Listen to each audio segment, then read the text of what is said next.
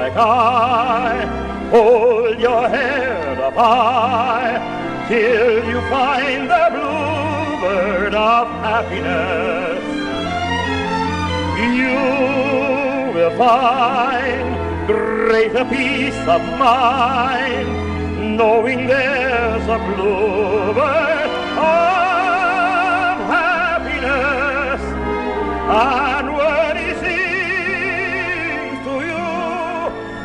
Welcome back to the Philip K. Dick Book Club. In each episode of this podcast, I look at one of the works of Philip K. Dick. And in this episode, we'll be looking at one of three stories Philip Dick published in 1966. Uh, the first of those was We Can Remember For You Wholesale, and that's in the last episode. In this one, we'll be looking at Holy Quarrel. Now, Holy Quarrel is a story that goes back to some old themes Dick explored in some of his earlier work uh, on the issue of automation and especially automated government and, and the surveillance state. And he dealt with this in a lot of interesting ways in novels like Vulcan's Hammer. Uh, there's a short story called The Last of the Masters. There's even a, a story he wrote, I think it must have been in the, in the early 60s, um, called Standby, which also deals with this idea of, of an automated government in which people, you know, basically create a massive supercomputer to, to run society. Holy Quarrel kind of builds off of these themes. It's much more focused, though, on the surveillance state and the, you know, the, the, the nature of the state to observe people and the consequences of, of that tendency of state power to observe and collect information. So it's got things to say about big data. It's got things to say about just the overall, you know, surveillance world we live in. You know, whether it's government or employers or private citizens, we're all being watched, right? And we even have this kind of confessional now where people post information on social media. So there's a lot of certainly relevance to stories about surveillance, and I think Dick was was um, kind of ahead of his time in the amount of attention he gave to this particular theme. So, anyways, I, I would I would focus on this story uh, on the theme of big data and and government surveillance. So, where was it published? It was published in Worlds of Tomorrow in May of 1966, and you can find it in the fifth volume of the collected stories of, of Philip K. Dick, the one titled "Eye of the Sibyl." Um, it's got also other titles that you might find it under. It's, I think it's been anthologized in other places as well. Um, but this is a good story, so you should probably check it out. Um, so as always, I'll just go into with these stories. I'll go into the plot and then give some of my thoughts and analysis of it.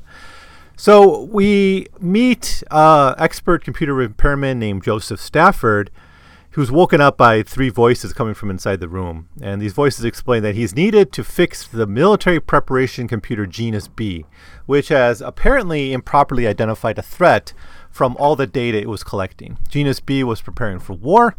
Stafford was needed to prevent it from declaring a total red alert after processing the massive amount of data it collects and then finding meaningful patterns. This is very similar to what we saw in Vulcan's Hammer, in which the computers would collect all this data and then analyze it and then discover threats or dangers and then act on those those threats. Stafford guesses that, that war maybe has already begun, but to prevent the use of a total automated military capacity of the Genus B system, they need it to think that there is peace. And this is, you know, how do you convince a computer that thinks they're at war that there's peace, right? And so this is about the danger of giving kind of the final, the, the right to push the button to to a robot, right, to a machine. Um, but then the trick becomes how do you convince a robot that can collect all this data or a computer that can collect all this data that there is a peace when it's convinced that there's a war going on. So Stafford is informed that Genus B is under a false impression that the country is under attack. They don't even know how the computer formed that conclusion that there is an outside threat, but it's just, it's just come to this conclusion. This is actually the inverse of Vulcan's hammer because there you had a threat out there in a in a mass, you know, social movement that was a threat. That that information was being kept from the the computer. Here, it's under the false impression that there's a threat that that doesn't seem to exist. Genus B is not even targeting traditional expected enemy, and that's the South African True Association. So that's like I don't know, it's just kind of new Cold War where it's it's kind of the West versus the South African True Association, and so that's the one they're protect they're expect to go to war with, but there's it's targeting different countries. It wants to target Northern California. The datum that alerted Genus B to do this, anyways, the datum that kind of alerts uh, Genus B is seemingly very banal. It's it's Herb Souza opened up a penny gumball opened up a penny gumball machines uh, like a, a, series of penny gumball machines which have prizes, right? So it's a very banal thing. It's just like a, a candy machine, and they've been opened around the world, but never before has Genus B took an interest in these. But now he's interested in them. Even the ingredients of the gumballs aren't remarkable, so Stafford really wonders if there's something maybe in the artificial flavoring that's alerting Genus B that there's a threat. Stafford and the group of Genus B engineers consider a theory that the gumballs are actually eggs that would be incubated in the bodies of children after being consumed. This, however, is rejected, and they wonder if the problem is in the prizes then that the machines sometimes give out. And we've seen this before in Dick's work this idea of a toy being a, a dangerous thing. We saw it recently in, in what's the name of that story? Uh, a Game of Unchance and we've seen it all the way back to the little movement in some of his early stories. So maybe that's what's going on. Maybe the children will play with these toys, and that's going to be the threat, right? But then they, they reject this too, and they just consider that another option could be that Genus B is breaking down. Maybe this is a technological problem. So they try to trick the machine into by sending it messages that Souza uh, has died or sold his company or never even existed. So they're trying to convince him that the Souza, who the computer is thinking is a threat, never existed. And that may get it to back down. The automated defense computer simply concludes that the information is a lie. Now, the total cluster of facts Genus B is collecting convince it that Souza is alive. The next attempt, then, to fix this is to convince Genus B that it does not exist. And now, what we see here is very similar to, I think, the story Autofac, where you had people trying to trick a computer, an automated computer, into doing things the way, you know, they, they want them to do it.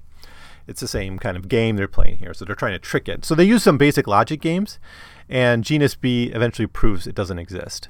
Stafford then examines the prizes that the machines hands out, and many are in the shapes of weapons and rockets.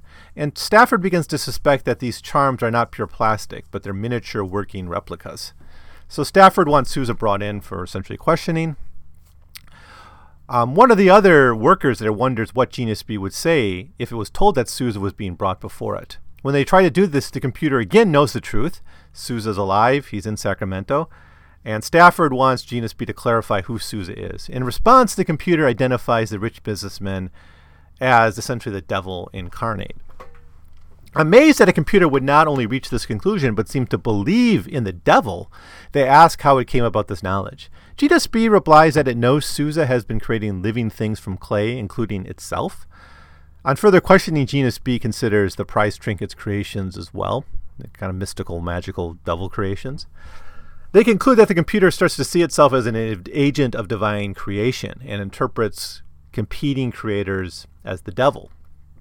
With this information, they decide that Genus B's computers must be dismantled. It's just too much of a threat.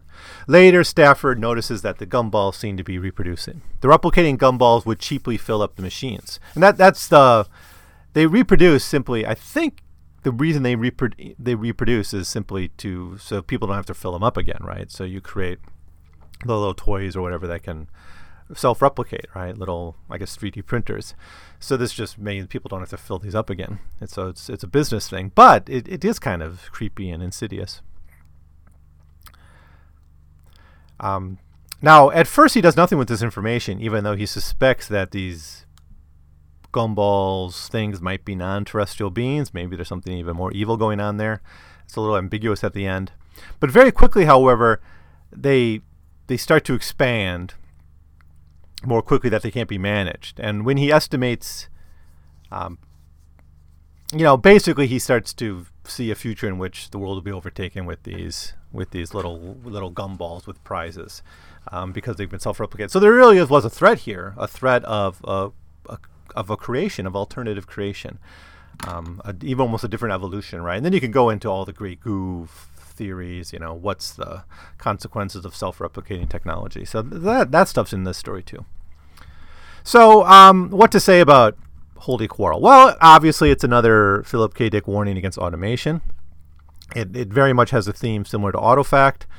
It, it has similar themes with some of the, the, the idea of a toy or a, another kind of banal object being a threat to human existence. But really, I'm reminded most of Autofac, in which you had people trying to deal with an automated system that's not responding to human commands to shut down or to follow their orders, right? Where it's so automated that it, it can actually begin to reject the orders of, of human beings or it thinks it's smarter than, than, than humans in order to shut down these systems, people use trickery, and the same in Autofac. The major difference here is that while Autofac is is pretty clearly malevolent, Genus B is only apparently malevolent. He actually has identified a threat to human survival. Now, it may not be what they originally thought, which is like a nuclear war or something. It's it's actually just that these toys are going to continue to self-replicate, and maybe they're non-Terran, maybe they're aliens. So there really was a threat here, and Genus B was right. But the other weird aspect of this, though, is genus's genus B's realization or, or conception of itself as a divine entity. The fact that this threat seems so banal, right, gumball machines, that the engineers assume the machine is malfunctioning, when it's really not. It's actually working quite well. The story Holy Quarrel imagines a possible security state as well that's, that's quite familiar. You know, so as we learned in 19, 2013, the National Security Administration uh, scandal, the, the, the Snowden leaks and all that, we, we learned that the United States government has long supplemented their traditional intelligence and security operations with a massive accumulation of data. Most of this data is stored for free future use or to create large patterns describing connections. That's, that's uh, the apparent advantage of big data is it allows computers to put together connections that may not be self-evident, and that's sort of what Genus B does. Genus B is a computer system that takes in all possible information and analyzes all possible patterns. Its original purpose was to identify threats before they could no longer be avoided. Unfortunately, the genus B was also programmed to be capable of self defense actions. Like the Autofac, the genus B is capable of defending itself from external tampering, always initially programming itself for self defense. Quote from the story You see, we jammed the reel so. So tamper. We, oh, we, sorry. You see, we jammed the reel so it wouldn't accept any more tape. Before that, we tried erasing the tape. But if the erase circuit comes through and start, it starts an alarm going on in Washington D.C. And we didn't want to get all those high-level people involved. End quote. So it has all these redundancies and and and systems worked in. And when Genus B becomes convinced of external threat, it has the power to implement defenses, which of course could mean war. In this case, there's no war, but the Genus B is convinced that there is one due to a million separate factors, quote, all possible known data weighed. The dilemma of the operations is to discover what it is that's causing the Genus B to determine that the United States is under threat in order to stop the lead up to war. They learned that it was this distribution of gumball machines by a capitalist, Herbert Souza, is the, they learned that that's what convinced Genus B of the threat.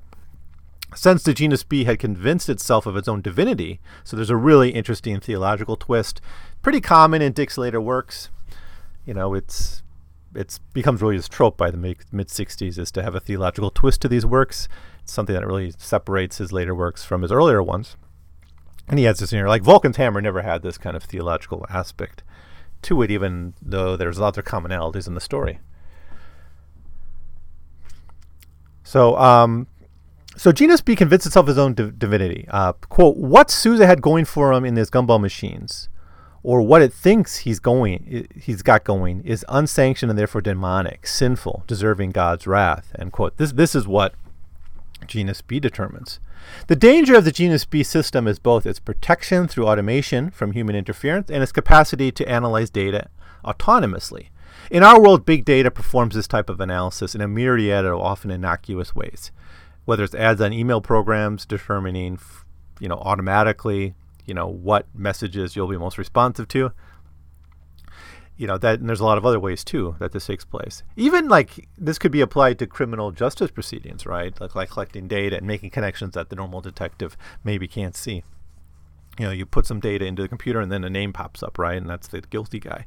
This is actually something Dick explored in the unreconstructed m another st- interesting story on automation in this story, it turns out that the computer was accurate in its diagnosis of a threat. The gumball mach- uh, gumballs from the machines were apparently self-replicating alien life forms, or at least self-replicating, and no amount of chewing could slow down their exponential growth rate. So there's a kind of a joke about chewing at the end too. unpacking the religious theme is interesting as well. We see that the genus B has taken on the belief that its creators are divine agents.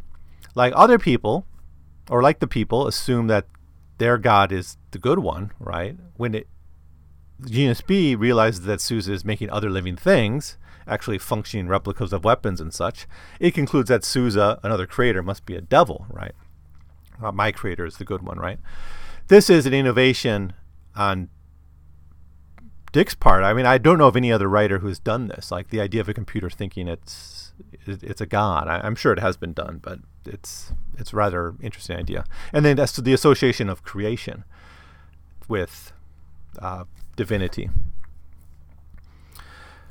This is the first example that I can think of where Dick presented a robot with a religious point of view. Uh, I guess we've seen stories where robots have been given almost divine characteristics, like uh, the Great C, where people in a post-apocalyptic world give to a, a machine uh, divine, supernatural powers because they don't understand the tech anymore. But actually, a robot giving itself its own kind of theological standing, becoming a priest, is really kind of cool. With intelligence develop, artificial intelligence developing rapidly, you know, perhaps this could be a sign of of computer self awareness you know its own when it starts getting into theological speculation. So that's the that's the story Holy Quarrel. It's a lot of fun. It's got a lot of interesting things to say about big data, about automation, about theology, about AI. So you know, have a lot of fun with it. There's sure I'm sure there's a lot more we could say about this story. So please give your own comments about Holy Quarrel if you've read it. Uh, put make your comments below, or you can send me an email at 100pagescast at gmail.com. In the next episode, which I'll be uploading shortly. I'll be looking at the final uh, of the three stories Dick published in 1966 called Your Appointment Will Be Yesterday. I don't know how much I'm going to say about this particular story. I don't really care for it that much. It's also it'll probably be a short um, episode, but it's it's essentially very similar to Counterclock World. Uh, it's it's almost like an experiment in Counterclock World. I almost wouldn't do it because it's so similar to Counterclock World, and and you know we've we look at that separately. But it does it is a little bit different. So I'll I'll spend some time just talking about this. Um, I don't like Counterclock World. I don't like Your Appointment Will Be Yesterday. Uh, I don't mostly because I don't like how the time the backwards time travel or the backwards living really works. It seems very inconsistent. But anyways, I'll say give my thoughts on it. I will do it as a separate, distinct episode. So um, that's that. So I'll see you next time with my thoughts on your appointment will be yesterday. Um, if you have your own comments, please write me or leave your comment below, and I will. I'll see you next time. Thanks for listening. You must search till you find the bluebird. You will find and contentment forever if you